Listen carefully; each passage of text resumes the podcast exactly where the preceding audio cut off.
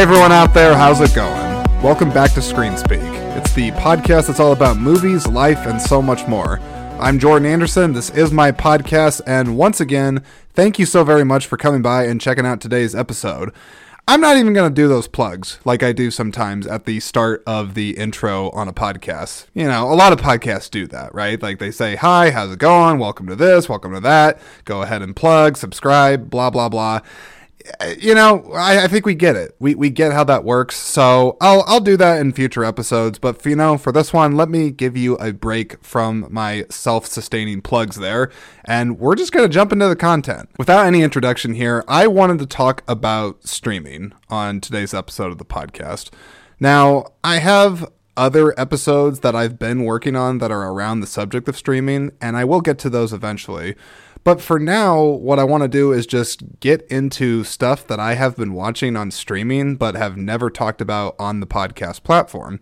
Because those of you that have been listening for a while, you will notice or see that I will typically talk about movies that are released theatrically, so they go into a movie theater, or I am also watching stuff that's on physical media or 4K every once in a while you'll see streaming titles that get released on physical media, but not really all that often. So sometimes streaming as a platform, when I watch the movies on there, a lot of the times they just kind of go into a black void, uh, never to be watched again. Or, or if I do watch it again, it's it's rare or not as often as it would be with physical media such as 4K or Blu-ray, DVD, even VHS. I might watch that a little bit more. So it just got me thinking, you know, I really should talk about streaming more often on this channel uh, because there is some great stuff that gets released there. There's also some bad stuff that gets released on streaming platforms as well. Uh, but there's a lot of great stuff that is brought onto that platform, and I just feel like it would be foolish of me not to address it.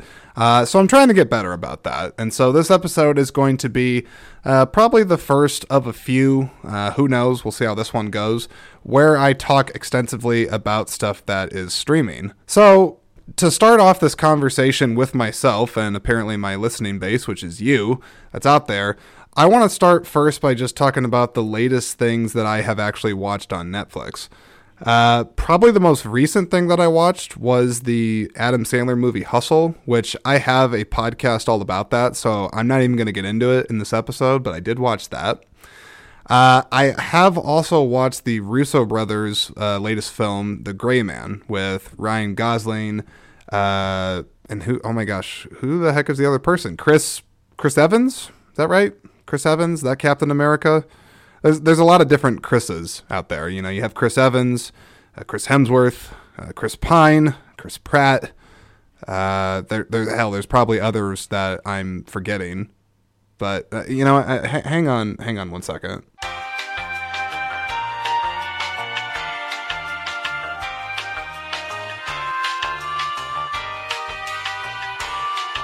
Okay, I am back. Apologies for that. I had to put in a quick edit in this episode because I, I heard my wife putting away, uh, I think, dishes in the other room.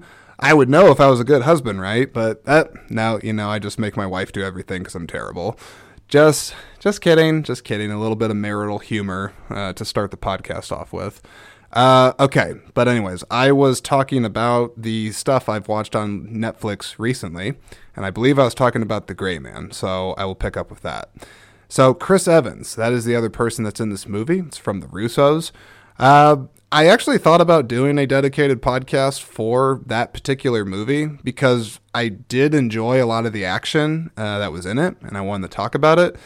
But then it was a movie that I sat on for a while, and I just kind of thought to myself, am I really going to have a lot to say about this movie past what I basically just told you, which is that there's some good action, some pretty solid acting, good cast. Got Billy Bob Thornton. Got Billy Bob Thornton in there. I like him. Uh, yeah, Ana de Armas, she's good too. That uh, Reggie Janae, I, I can't even think of his name. I so sorry to that actor. Uh, I should probably put his name in the description below. Uh, who else is in the movie? Uh, there's a few other people. That guy that plays uh, Pablo Escobar in season one of Narcos, he shows up uh, shows up in the briefly, but whatever. I don't know why that's what I remember. But in any case, uh, it's a solid action movie, but the story itself is just kind of eh. I, I don't know how else to say it. It's just kind of a, a bit forgettable for as big as the set pieces are. The action's really the only thing that actually stands out in my mind for that movie, and everything else is just kind of disposable action movie stuff that I've seen done better uh, in other movies. But I did watch it, so there you go. I, I mentioned it. Uh, I also recently watched a documentary, which Netflix, just for the record, as far as streaming services go, they do have a pretty good track record of, of housing some solid documentaries. I watched the one that Jonah Hill made about his therapist, Phil Stutz. Uh, the documentary is entitled Stutz. And also, just for the record, for anything that I'm talking about in this episode, uh, I'll try to put descriptions for just all this stuff that I'm talking about that I feel like putting a description on in the bottom of this episode or the description of this episode. You, you know what I mean? Like you, you scroll down, you hit the description on the episode. I I don't have time to troubleshoot your computer uses. I, I don't. But the description of this episode will have stuff that I'm talking about here. Okay, done. Moving on. Stutz. Uh, it's mostly in black and white, but what I really enjoyed most about this documentary was that a it kind of subverted some expectations that you would see in a documentary sort of like this, or at least around this type of subject matter. Jonah Hill's a pretty creative guy. He's a very talented actor, and clearly, when he steps behind the camera, he's showing some talent as well. Uh, if you ever saw his directorial debut mid 90s that he did with A24, uh, I thought he did a pretty pretty good job coming out of the gate for somebody that started doing acting but is starting to kind of go behind the camera as well. Uh, but this documentary is very personal. Uh, it's him being very vulnerable and just kind of raw with the process of uh, therapy. But what I liked is that his therapist, Phil Stutz, is very not what you would expect, I guess, the traditional image of a therapist to be. Uh, you know, someone wearing like, uh, you know, there's a clip from 50 50, a great movie with Joseph Gordon Levitt and Seth Rogen. I'll, I'll just throw it in here right now because it perfectly kind of describes the the stereotype of a therapist. And aren't you supposed to, you know, be wearing an earth tone sweater and be like 65 or something? So, with all that said, I think what Stutz was different about from a therapist approach is that he actually visualized a lot of his concepts uh, in drawings that he would do himself. And I, I don't know all the different uh, steps that he tells people to do. I don't I don't have them all memorized at least, but I highly recommend watching the documentary because I I took away some of those steps uh, after watching it and just realized like man like the, this guy has just such a unique outlook on the world.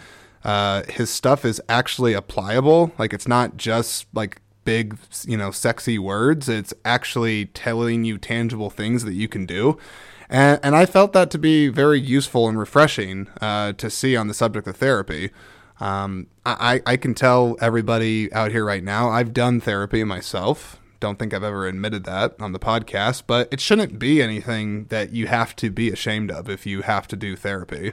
Um, there's a lot of different reasons for doing it. But what I can tell you is that I never really had a therapist experience that was anywhere near um, the level that Phil Stutz brings to his patients, apparently. And, it would be nice to eventually find something like that. So, uh, Stutz, if you're hearing me, uh, take me on as a, as a patient but I doubt I can afford you. So maybe do like a pro bono thing. I don't, I don't even know if therapists do that. That might just be a, a lawyer thing, the pro bono. And to tell you the truth, i I'm not even sure what pro bono means. I know they do it without getting a fee up front. That might just be the, the basic definition of it. But I'm sure there's got to be a more uh, sophisticated and, uh, dare I say, descriptive, accurate information than what I just said to you. So I I don't know. So yeah, I watched Stutz, I watched The Gray Man, and I watched Hustle. That's the most recent things that come to mind.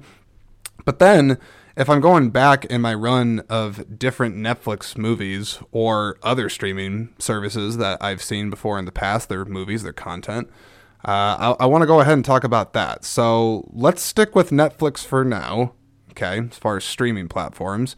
And then I will start to take a look at other streaming platforms and see if I can recall things I've watched on that and keep going from there. Uh, so with Netflix, I realized upon looking in my queue and just past things I've watched, there was honestly a lot of things I I completely spaced that I watched it. Uh, I suppose that could be a, test, uh, a testament to the film. Is if it's really not that great, I shouldn't have to recall it that much that I watched it. Um, but there's a few of these that I have in this list in front of me that I think are pretty good. And, and I'll just be I'll just be full upfront with you and be like, this one was either you know this one was great, this one sucked, this one's forgettable. I'll I'll just go go through these quick. Um, who remembers the movie Triple Frontier? Does anyone remember that? It's got Ben Affleck in it, Charlie Hunnam, uh, Oscar Isaac. Great, great cast, right? Great cast. Um, this is a movie that I can tell you I watched it. I enjoyed seeing those people because I've seen them in better movies. But this movie, there's not really a whole lot I have to say about it. Other than that, it does do some heist stuff, but ultimately it's kind of underwhelming and it's a movie that if I hadn't have been recording this episode, I don't know in what context I ever would have brought this movie up and been like, "Yeah, man, Triple Frontier, that's that's the movie to watch." It's not a bad movie. Like don't get me wrong, it's not it's not horrible by any means. It's just kind of eh, it exists. I'm sure that's pretty. That, I feel like like talking about a movie like that sometimes is just harsh. Like, oh, it exists. That's what your divisive opinion is on this movie that a lot of people worked hard on to make, and you know, just everything. Like, it's so simplistic, right?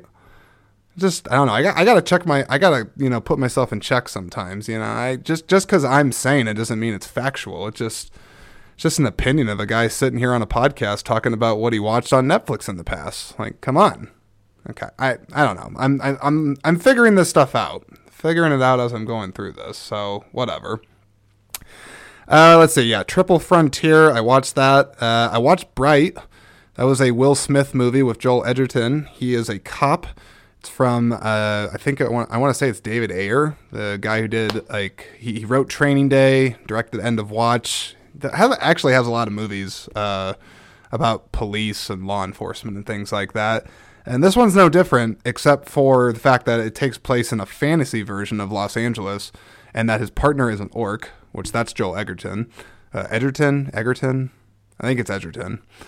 And his partner's an orc, and they have to do stuff in the city. I, I know they're trying to go after like a magic wand. I think I remember. I, I only watched this movie once. Um, I remember thinking this was a cool concept for a movie. Like I was like, okay, like you're taking the kind of gritty, raw uh, police action film and you're putting a fantasy twist on it by having there be magic and things like that. So I'm like, okay, that's neat. Uh, and I remember, I I think I enjoyed the movie all right. Like I, I don't think I don't think I hated it. Uh, I should probably actually go back and maybe revisit it because I feel like there's actually supposed to be a sequel that's going to come out for this. Uh, I'm not sure, but someone someone out there can fact check me and, and see if this is the case, uh, and and maybe you'll go watch Bright as a result. So we'll see. I watched Murder Mystery with Adam Sandler. I, I do know that that is one that has a sequel coming because Netflix uh, they they do this. Uh, I think they've been doing this now the last couple years. Towards the beginning of the year, they will release a uh, a very fast snippet teaser of all these upcoming films that they have coming out in their slate this year. And I did see that Murder Mystery 2 was in there, and they had like a brief five second preview for it. Um, I didn't hate this movie, but this is not this is not to me the Sandman's finest, uh, Mr. Adam Sandler. It's fine. It's not as bad as some of like his his really bad comedies that he makes sometimes. Um, I think it's probably elevated a little bit by Jennifer Aniston just being in it, and it, it, it like it's fun, uh, but it's it's no Glass Onion. You know, it's no Knives Out. Like let's just get that up front right now. It's a comedy at the end of the day. I think that's what you have to keep in mind with a movie like this is that if it makes you laugh, it's it's probably done its job.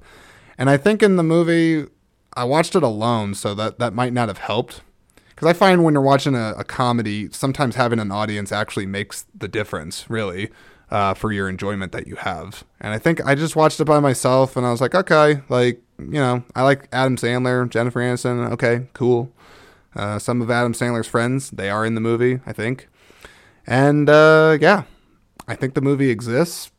I don't know what else I would what else I'd really say about it. I realize these last last couple I talked about they're kind of underwhelming, but just trying to be honest. That's what I'm doing. Honesty is the best policy, as they say. I saw The Highwaymen. That was a I, could I call that a bio? That's not a biopic. It's a true historical film about the marshals that were, I think, tasked with helping take down Bonnie and Clyde.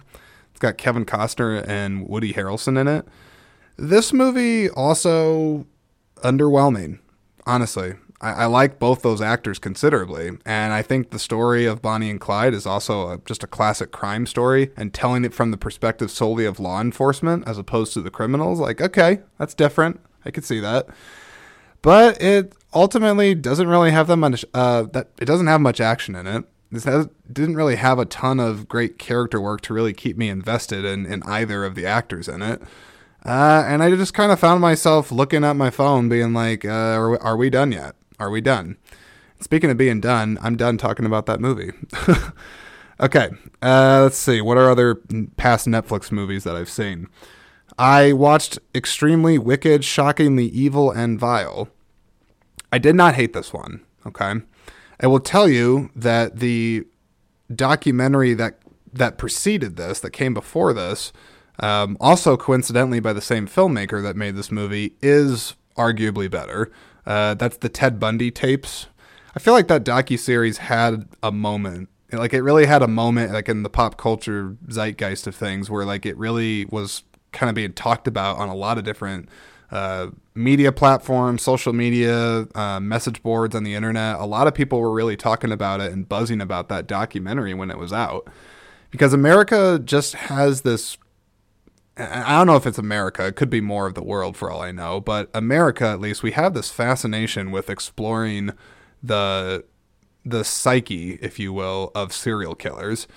I think it's just because like they're it's so far removed from what a lot of people would view as being uh, not only normal behavior, but certainly acceptable or you know good behavior. I mean, like it, there's some evil stuff. I mean, it says it right in the title: extremely wicked, shockingly evil, and vile. I mean, Ted Bundy, that that guy did some disgusting, awful, terrible things, uh, just like the title says. But I can tell you that just as a person that watches movies on this subject matter, I don't actually get offended by it. Now, granted, I haven't um, I haven't been in a situation where I've lost a family member, a friend, a close person to a serial killer, so I might feel differently. I'm sure if I was more personally connected to uh, a victim. But but that said, I find that the ones that do it right, they end up not only you know telling the story to an audience that might not ordinarily have you know maybe read about it watched the original news clippings or uh, read the news clippings if you will out of their local paper uh, saw the news. So you know they might not be seeing it. So you're exposing that there are these people out there to the world. So i feel like there's a there's a sense of of informativeness that comes from a good movie like that but then it also explores the darker sides of mankind uh, some of the things that people can do that's just sick, just sickening to your stomach. And it certainly makes you think twice and have conversations about it, which, if you're looking just at entertainment, movies as a whole, you could argue that there's a lot of movies that have that type of goal in mind. And I didn't mean to go on a on a you know a, a spiel if you will about that but i think it's i think it's worth saying when we're talking about these types of movies that there needs to be appropriate context and intent uh, behind these movies and, and how they're ultimately de- uh, delivered to an audience and what their message is but this movie i did enjoy it uh, i did i thought it was a good departure for zac efron uh, i certainly think it's helping his career to get more movies that are taken seriously he has a movie actually that's coming out. I think it's directed from Peter Farrelly, um, one of the Farrelly brothers. Uh, I think this is the one that started doing dramatic stuff with the movie Green Book. Uh, he has this movie. I, will put the trailer for it in the description of this episode called "The Greatest Beer Run Ever." I think. I don't actually know if it came out yet because I thought it was supposed to come out around uh, 2022 award season, but maybe they're they're saving it for some time here in 2023. Uh, in any case, it, it, looks good, so I'm gonna I'm gonna throw the trailer in the description of this episode for that. Uh, but I enjoyed Zac Efron in this. It was different. Certainly made me view him differently in this movie. Uh, and I learned. I, well, actually, I was about to say I learned about Ted Bundy, but that, I can't really say that's true. I watched the documentary series before that, and I'll say if you're just wanting a lot more detailed insight into Mr. Bundy, uh, that documentary would do the job for you. I feel like the movie was just kind of more of an add on to people that maybe are into documentaries, so they could see um, a lot of the same beats that are described in that documentary play out. Uh, but it's certainly, of course, more thematic, and you have a charismatic uh, actor playing Ted Bundy, which, which on that subject, quick, the char- the charisma, charisma, I can't say charisma, the charisma. Wow, I my brain almost exploded from that stuttering. The charisma that he has is actually very important because that's sort of how Ted Bundy's game worked. It's, that was his angle. He didn't look like your typical freak, if you will. Uh, he looked handsome. He was smart. Went to a college. Even was involved a little bit in politics. Uh, had some charm. Had some confidence. He had things that would not be typically seen in your average psychopathic serial killer. Uh, so you needed an actor, I think, for that part to to sort of to sort of sell that, to sort of sell that um, doubtability that you would have. Is that a is that a word? Doubtability. Eh, I'm making it into one. The doubtability that somebody would have at looking at a person like that and thinking that he could do all these disgusting, terrible things. So I, I thought it worked on that. The movie itself is probably like a C plus, you know, maybe even a B minus. You could call it that, but it's all right. Uh, yeah, it's all right. Uh, good, good performance by Zac. Uh, let's see. Uh, I'll I'll go through these next two pretty quick. I watched a movie called Outlaw King. I think Chris Pine's in that. I felt like I wanted that movie to be Braveheart when I watched it, and it and it just kind of went into the I don't remember it territory. So there's that. Certainly in the I don't remember it territory, past knowing it exists, is the movie War Machine with Brad Pitt. I watched that. Um, honestly, just boring fest the movie. Uh, I, I think it was trying to be like a satirical take on like stupid military action during like the Iraq War or something like that. Uh, but I just found myself losing more and more interest in the movie as I continued to watch it. And for some reason, Russell Crowe shows up at the end of it. Spoiler alert for the 2% of people that are going to listen to me talking about this and be like, ooh, I'm going to go check out War Machine and see how bad it is. Uh, Russell Crowe shows up at the end of it for some reason. Maybe they were going to do a sequel or something. Not really sure on that, but just kind of a forgettable wannabe satire film that just didn't really stick the landing for me at least. Maybe there's an audience out there that likes it, but I certainly did not. Uh, this this next these next two I did though. Okay, uh, I watched the movie The Two Popes. Now I'll be honest, this is not new but I'm going back through my Netflix library quite a bit and I'm trying to find stuff I have watched that I haven't talked about. And so this movie qualifies. This movie did really well around the award season, the year it came out. Uh, you had great performances by Anthony Hopkins and uh, Jonathan. Oh my God. What the heck is his name? Jonathan. It's the bad guy from Tomorrow Never Dies. What, I'm going to look this up. Two popes, because otherwise it's going to drive me insane. Oh, yeah, Jonathan Pryce. That's what I was trying to say. Jonathan Pryce, Uh, excellent performance uh, from him as Pope Francis, and then you had Anthony Hopkins as Pope Benedict. Um, it's a very neat true story, uh, very interesting time in life captured. Uh, I learned a lot actually just about the Catholic religion overall from watching that movie and just how the election process of a pope works. And I found that all to be very, very interesting. Then you have the conflicting, conflicting, the conflicting side of the story where you have Anthony Hopkins Pope, uh, Pope Benedict, that certainly, even arguably right now, is going to probably be a vilified figure by some because of his, uh, so to speak, back turning that was accused of him for the stuff that the Catholic Church did that I I don't really want to get into uh, on this podcast, but if you've ever seen the movie Spotlight or I guess, just paid attention to news in the last 10 years, you'll probably know the Catholic Church has sometimes had some things uh, brought against them. Some of it is most definitely true. That makes people second guess the religion and certainly the people that are in charge of its leadership, uh, which, of course, the Pope is pretty much the president of the Catholics. So, uh, yeah, there's a lot to say about that. But point is, is that the movie, the movie at least, it it does not shy away from that narrative. Like it addresses it, and I think it does it smartly. And I walked away from the movie having just a greater appreciation of, I think, the Catholic religion, about when religion works, when it doesn't work well. Um, I think just the overall power of it and its influence that it has on the world. And, and you know, I, I think I just also thought it was a it was a good movie because of the chemistry that the two leads had. And just kind of seeing that it's such a rare time in life that there would be two popes basically at the same time.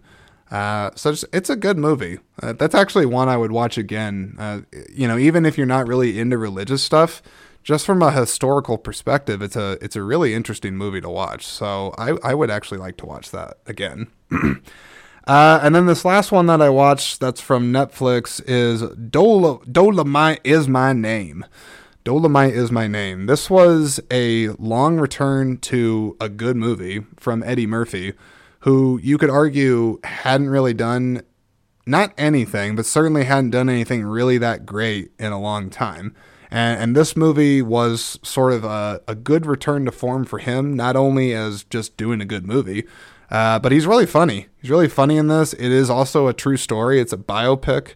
Um, I got to look this up here with the actor that it's about because it's about a, I guess you could call it like a B movie actor. Dolemite is my name. Uh, Rudy Ray Moore. That's right, Rudy Ray Moore. Um, yeah, he's portraying the real life legend Rudy Ray Moore, who is a he was a comedian, a rap pioneer, and then he eventually ended up making kind of obscure B movies with like kung fu fighting and comedy. It's it's really kind of wild stuff. Um, but I really enjoyed the movie. I enjoyed seeing Eddie be back just in general in something of quality and now it looks like his career is is slowly coming back and you know coming back in a way it hasn't before.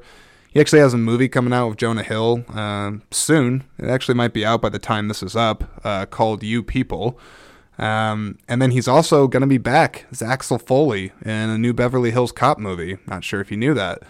And I'm excited for that, uh, just because I I like Eddie Murphy as Axel Foley way too much to not see him in it it might be 30 years too late or who knows what, but hey, I'm sure Paramount, they probably saw all the success that Top Gun had, the sequel, Top Gun Maverick, and that's a legacy sequel. And they saw the truckload of cash that that brought in.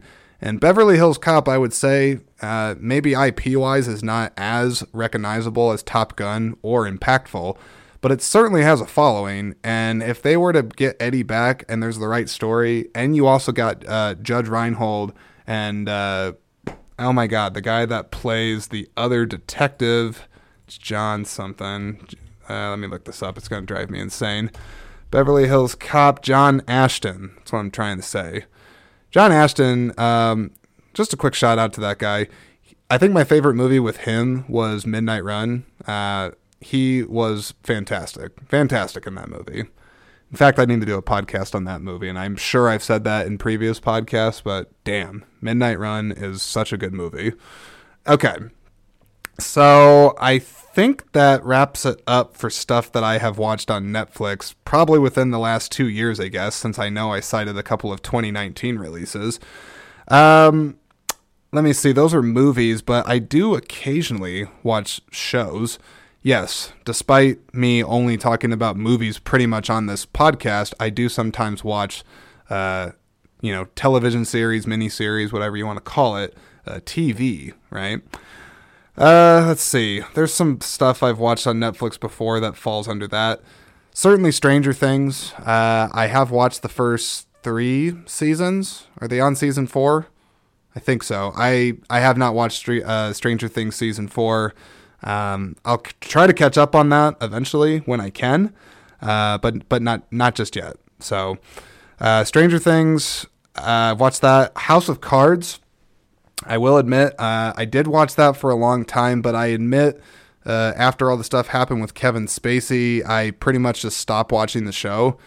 I think I tried to watch like two episodes of it uh, in like the final season that they made, and I just think I really, I just truly lost interest because Kevin Spacey, for better or worse, I, I you know, I'm not even going to mention the allegations that he has been under and facing in court. I'm not defending him at all either, but he really was the rock of that show. I mean, he was that thing's foundation. And so when he left, I kind of felt like the foundation just gave out and the story just wasn't as compelling without his character. So I I didn't finish that. Maybe I will go back one day and do that, but I feel like just too much time has passed and at this point, you know, what good is that going to accomplish? Um I did watch Narcos uh, season 1 and I did watch part of season 2, I think. But the first season was what was that I really liked the most because it's a contained story talking all about the uh, essentially rise and fall of Pablo Escobar, uh, which had that one actor that I'm tying back to the beginning of this podcast was in The Gray Man. Uh, let me see. What can I say about Narcos? I really like Boyd Holbrook and Pedro Pascal. Um, Pedro Pascal's having quite the career high right now between The Mandalorian, The Last of Us, The Unbearable Weight of Massive Talent. He's got a lot of good stuff uh, in his pipeline right now, and it's only looking like he's continuing to do more. And Boyd Holbrook is an actor that I don't think gets near enough recognition. Every time I see that guy in a movie, even if it's a bad movie, uh, namely The Predator, I still enjoy seeing him in it. I think he's charismatic. I think he's a good actor. He's fun.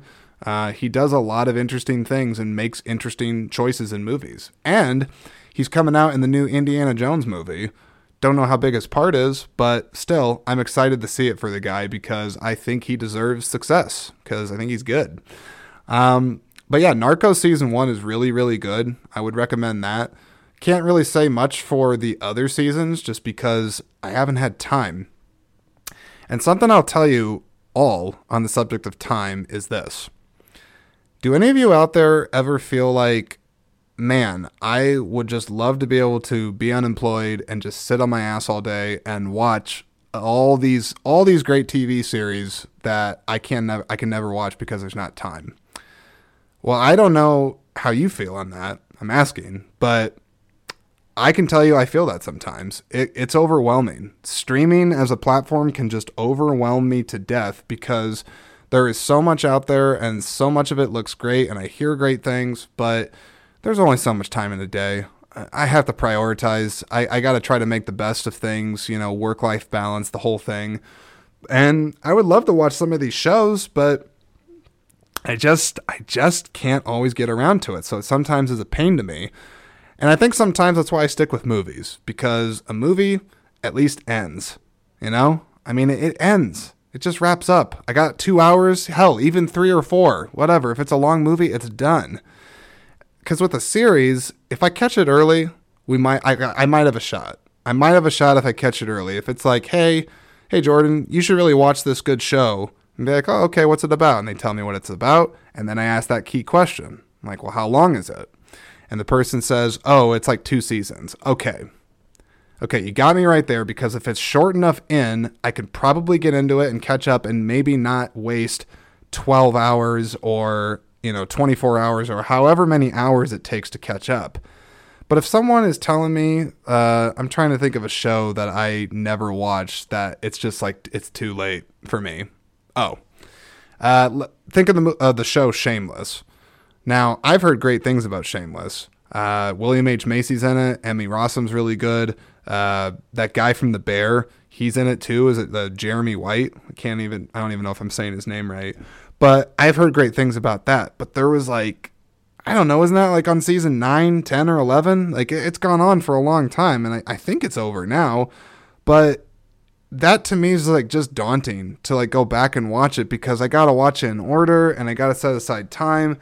And then I got to keep up with all the other new stuff that's coming out. So, yeah, man, just shows are tough for me.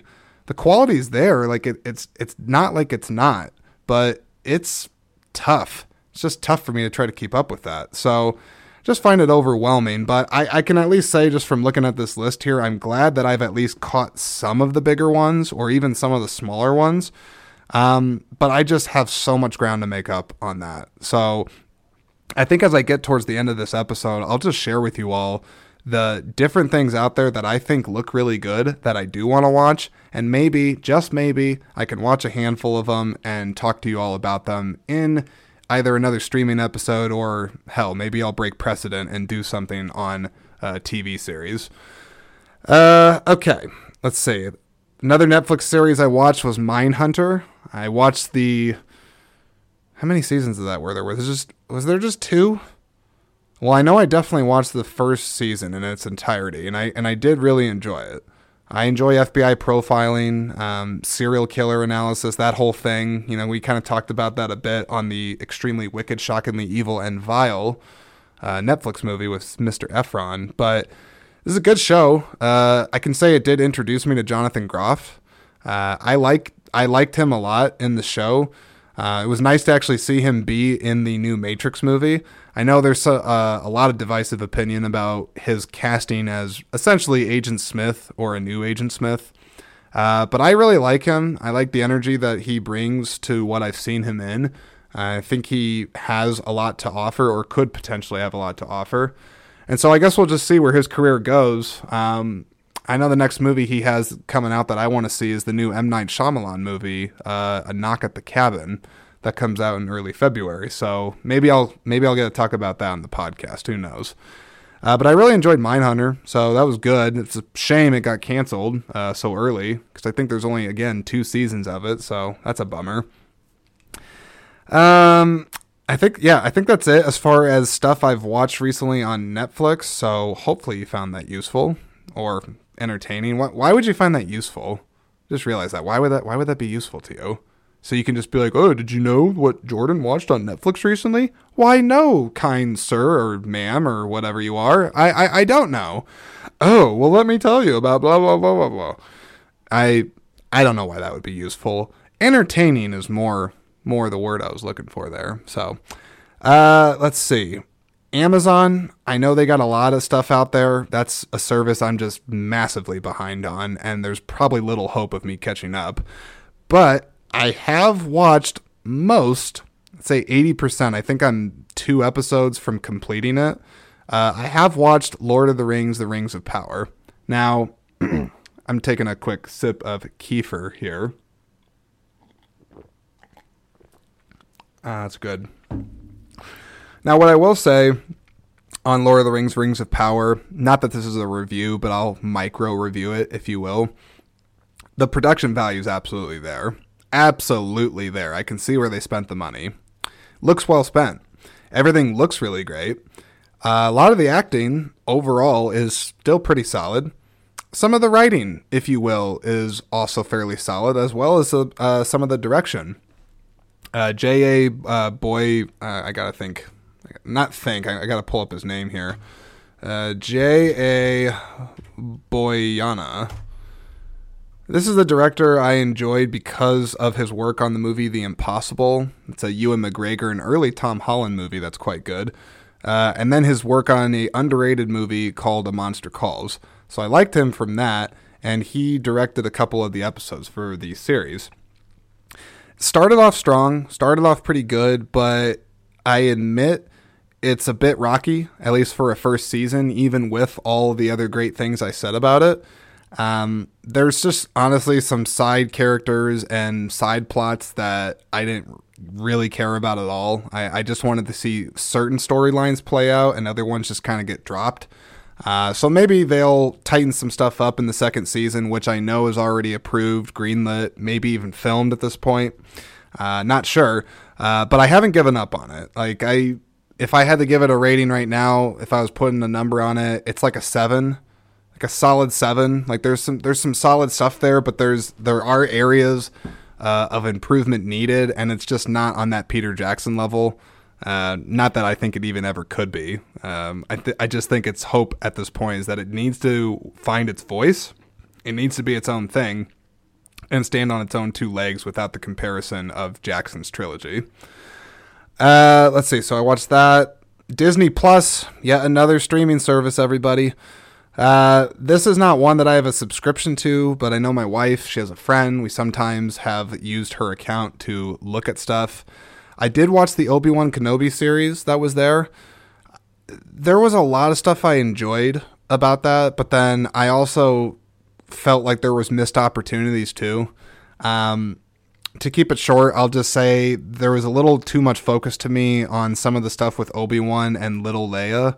Uh, I just wanted the to sh- to the show to focus a lot more on Obi Wan and his journey, and I guess some of that journey involved the Little Leia. And I'm not like just for the, the record, I'm not like anti kid.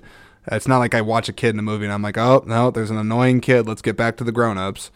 Not like that. I just think the attention got pulled off of Obi Wan more than it should have. Would have enjoyed it if it actually stuck true to its title, being really primarily about Obi Wan Kenobi. Uh, but that said, some of the the stuff with Darth Vader, like those are probably the best best scenes in the whole series. Uh, freaking great. Also awesome to see Hayden Christensen back. I'm happy to see that the internet has essentially forgiven him uh, for some of his past discretions that people gave him shit on, uh, namely this clip. I don't like sand. It's coarse and rough and irritating, and it gets everywhere.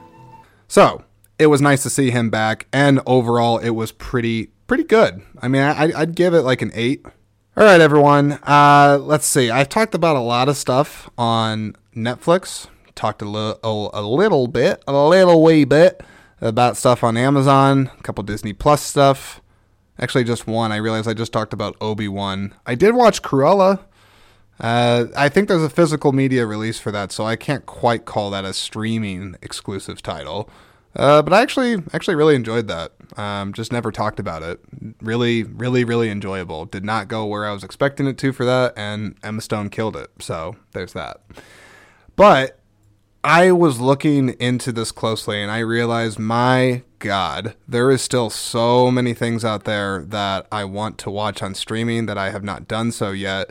So that's what this segment of the episode is going to be about right now is stuff that's out there that I think looks really good. Uh, and it's either already out or it's coming out. And I think you should watch it. And my hope with this is that, hey, at the very least, perhaps it gives me some motivation to eventually get around to watching some of this stuff.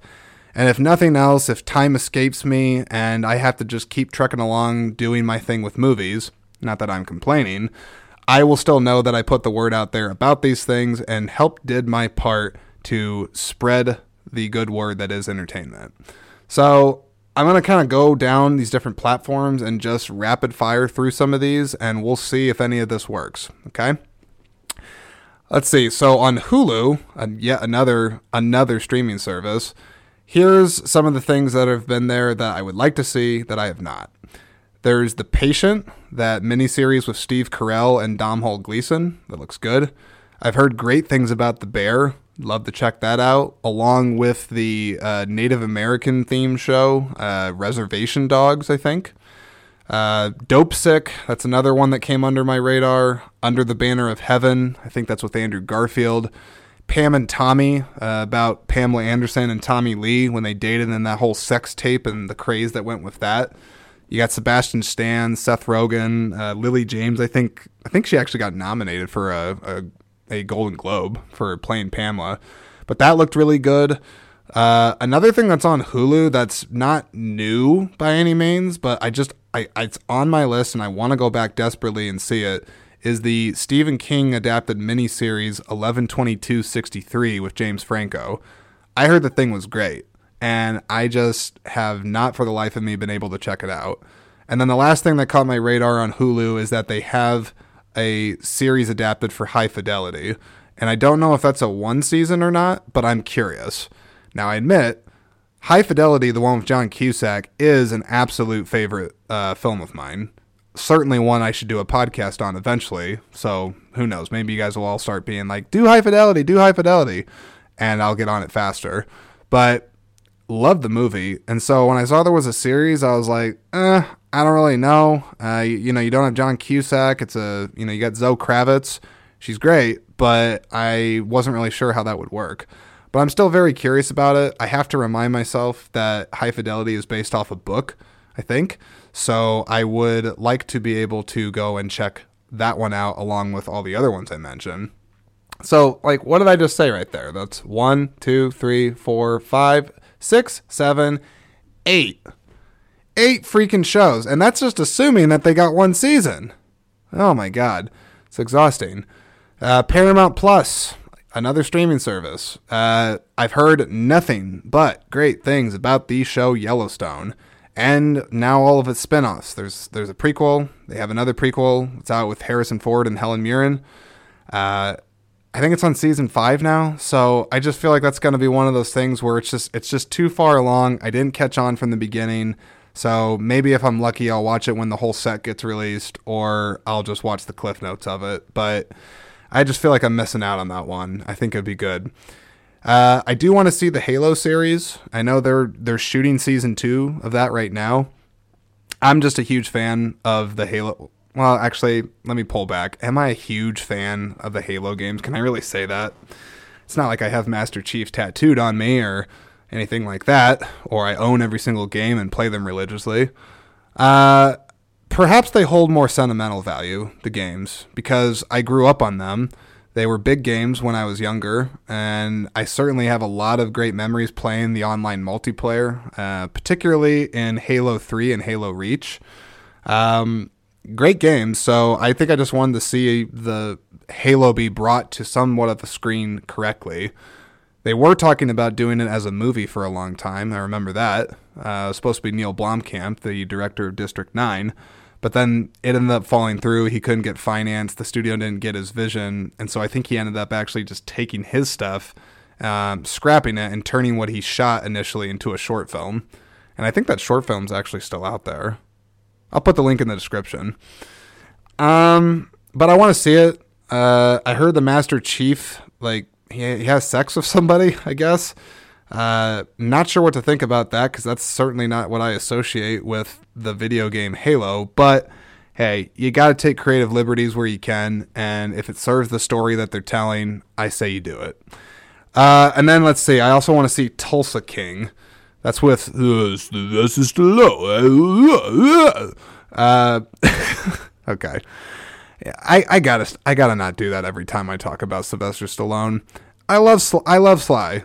Look at me talking like I know him. I love him. I do. He's Rocky for God's sakes. I, I I'm literally looking at a frame of it hung up in my office right now. That's how much I love Sylvester Stallone. He's great. Him playing a gangster in Oklahoma, that sounds like sign me up. I don't even need to hear anything else.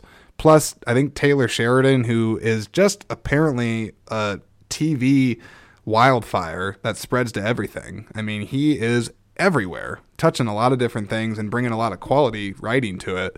Uh, but I think he's I think he's also behind this one too, or at least involved in some capacity. So I definitely want to check that out. Uh, I know Peacock is a service. I don't know if there's anything there that I really need to see that's new. Uh, however, I do know The Office is on there, and I'm a pretty big fan of that show. I can tell you that. I've watched that entire series, I think, all the way through twice. Um, possibly uh, not three times, but twice for sure. I've seen the entire uh, series. So I, I, really like that. I'm always up to watch uh, Steve Carell as Michael Scott and the whole gang.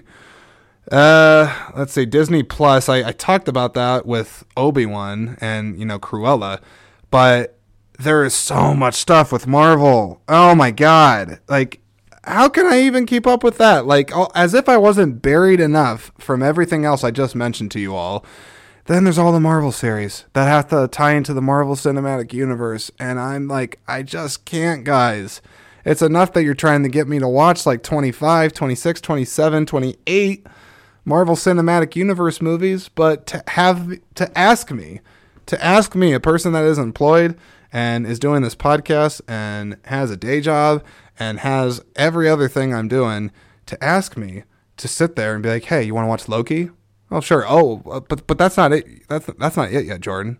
wait, what? There's more? Well, of course there's more. There's always more. The MCU never ends. You have Loki, you have She-Hulk, you have Hawkeye, you have what is it, Miss uh, Miss Marvel, um, oh my god, Falcon and the Winter Soldier. I there's the WandaVision thing. Like I think I just named six. Like right there. I, I can't count, but right there. Oh my god. And then Star Wars just continues to be ramping up that train too. You got the Mandalorian. I've seen two episodes, people. Isn't that a isn't that a like that should be illegal? I've seen two episodes of the Mandalorian. Like, give me a break. Uh, they're bringing that back for season three. Yet another one that I'm having a hard time keeping up with. Uh, and then you have all these other ones they're developing. There's like the Acolyte, there's the Bad Batch. You have that series with the orange tentacle lady played by Rosario Dawson, Asho- Ahsoka. Ahsoka? The Star Wars fans out there are probably pulling their ears out of their heads. Um, and I think there's others too. I don't even know. That's just the ones that come to mind. So, holy crap, there's that. Uh, but yet the list goes on. The list goes on. HBO Max, yet another good one. The Last of Us, I know that just came out recently. I played half of the first video game, really enjoyed the story, was god awful at the game because I just suck at stealth games. I just really do. I'm not good at them. But the story looks great, and you got Pedro Pascal. Uh, I know Nick Offerman, Parks and Rec, he shows up. Uh, and it's just, I mean, it's an apocalyptic show. Like that, that's got my name written all over it. But again, I just got to find the time. And let's see these other ones. Succession, heard great, great things. Euphoria with Zendaya. I've also heard that that show's a knockout every single time. Uh, Barry with Bill Hader. I've been wanting to check that out. They did a series, uh, a mini series on the staircase. Um, that's about that husband, I think, that got off of pushing his wife down the stairs, and they could never quite rule it out if it was truly a murder or an accident. Not sure. Uh, Mare of Easttown, that looks great. Uh, the White Lotus. What is the White Lotus? Is that even out yet? I don't think that's out yet. I think that might be. Let me see. The White Lotus. Mm, oh wait, no, yeah, that's out. Yeah, I'm I'm thinking of that guy from The Bear and Zac Efron have this new wrestling movie coming out. I think it's called like Iron Hawk or something. Now, The White Lotus has a couple seasons out, and I've heard a lot of great things about that too. I like the writer, uh, creator of it, Mike White. Uh, he helped uh, make School of Rock. Um, a lot of other th- things too. He's a talented writer, so I want to check that out. Uh, I never got around to watching Chernobyl. Heard that was really good. Know that the co-creator of that's involved in The Last of Us, so there's a good connection.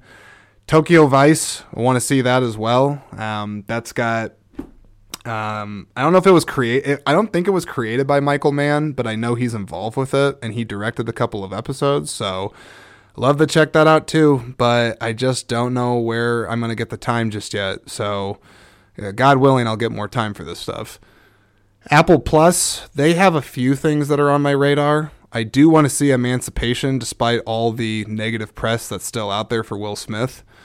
The Morning Show, I'm kind of curious about that one. Not like eager to watch it, but I like the cast, and in particular, I like supporting anything that's got Billy Crudup in it because that's another actor that never gets his due, at least mainstream uh, speaking, at least. Uh, Causeway is that Jennifer Lawrence movie that was getting some initial award buzz, but I actually haven't heard much about it now. There's a movie called Raymond and Ray that's there. It's got Ewan McGregor and Ethan Hawke. I just like both those actors a lot, and seeing them play brothers, I think that would be cool. I never watched the Best Picture winner. Might have been a 2020 uh, Coda, the Child of a Deaf Adult. I think that's what that stands for. Heard that was good, good for the uh, the deaf community. So I wanted to see that. And then actually, probably the only one I have seen on here that I do own on physical media is On the Rocks. And if my memory serves me right, I have done a podcast on that a good while back. So you can listen to my thoughts on that in that particular episode. uh, there's Discovery Plus. Don't know if there's anything on there I want, but I know it's there. There's probably some good nature show or something that I could see there. And then the very last thing I think that's on my radar as far as streaming content is Weird, the Al Yankovic story, where Daniel Radcliffe is playing uh, playing Weird Al Yankovic. Not a huge Weird Al fan, but I like a good biopic and I like true stories. And this one I'm sure is going to take creative liberties because of who the subject matter is, which is Weird Al. The guy's weird. Uh, and he's certainly not conventional, so I don't expect the biopic to be either. But, but yeah, I, I, I hope going through that list was in, informative at the very least for you guys. Maybe gave you a couple of shows to look up if you if you didn't think about it before. And if nothing else, it's just to serve as a painful reminder to myself of all the great stuff that seems to be out there that I just am struggling right now at the moment to find all the time to do. But got to focus on the bright side here. Got to end this episode on a positive note and just say this. One, I think it's wonderful that we are in the time that we are in where we have such a big, big ocean's worth of material to choose from to watch. Uh, TV, it's so great that it's gone over to streaming. I, I think that's where TV really truly can thrive. Um, so I'm I'm really happy for a lot of the series that have landed over there that ordinarily might not have been picked up someplace else. But for the original films, I guess I'll always be torn because I have seen a few really good ones on there, but I think it's kind of sad that just as a physical media collector, I can't really display it with pride on my shelf. Uh, I can't really advocate for it in the same way as I would something that's physical, at least just to me. Because uh, when it streams, I mean, even if it's good, I might keep it like on my queue, but the odds of me actually checking it out or sharing it with somebody else again, I don't know. It goes down exponentially, so I'll leave it at that. But it's a it's a, it's a, it's a great time. It's a great time that we live in. I'll I'll leave it at that. How about that? How about them apples? Do you like apples? Yeah. Well, I got a number. How do you like them apples? All right, everyone. That's going to wrap it up for the latest stuff that I've watched on streaming. I think I've talked about stuff in here that I think is worth taking a look at, stuff that's not. And I also reviewed a lot of different stuff out there that is either out now or is coming out that I think is worth taking a look at, as well as myself to eventually get around and watch it. But let's just enjoy this content like boom that we are living in right now, where we just have access at our fingertips to so many things.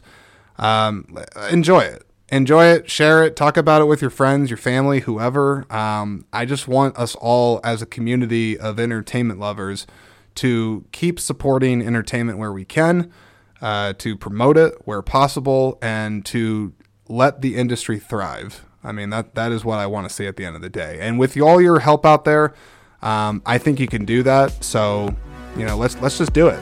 That's all I got for this episode, everybody. You all take care, and I will see you all on the next episode.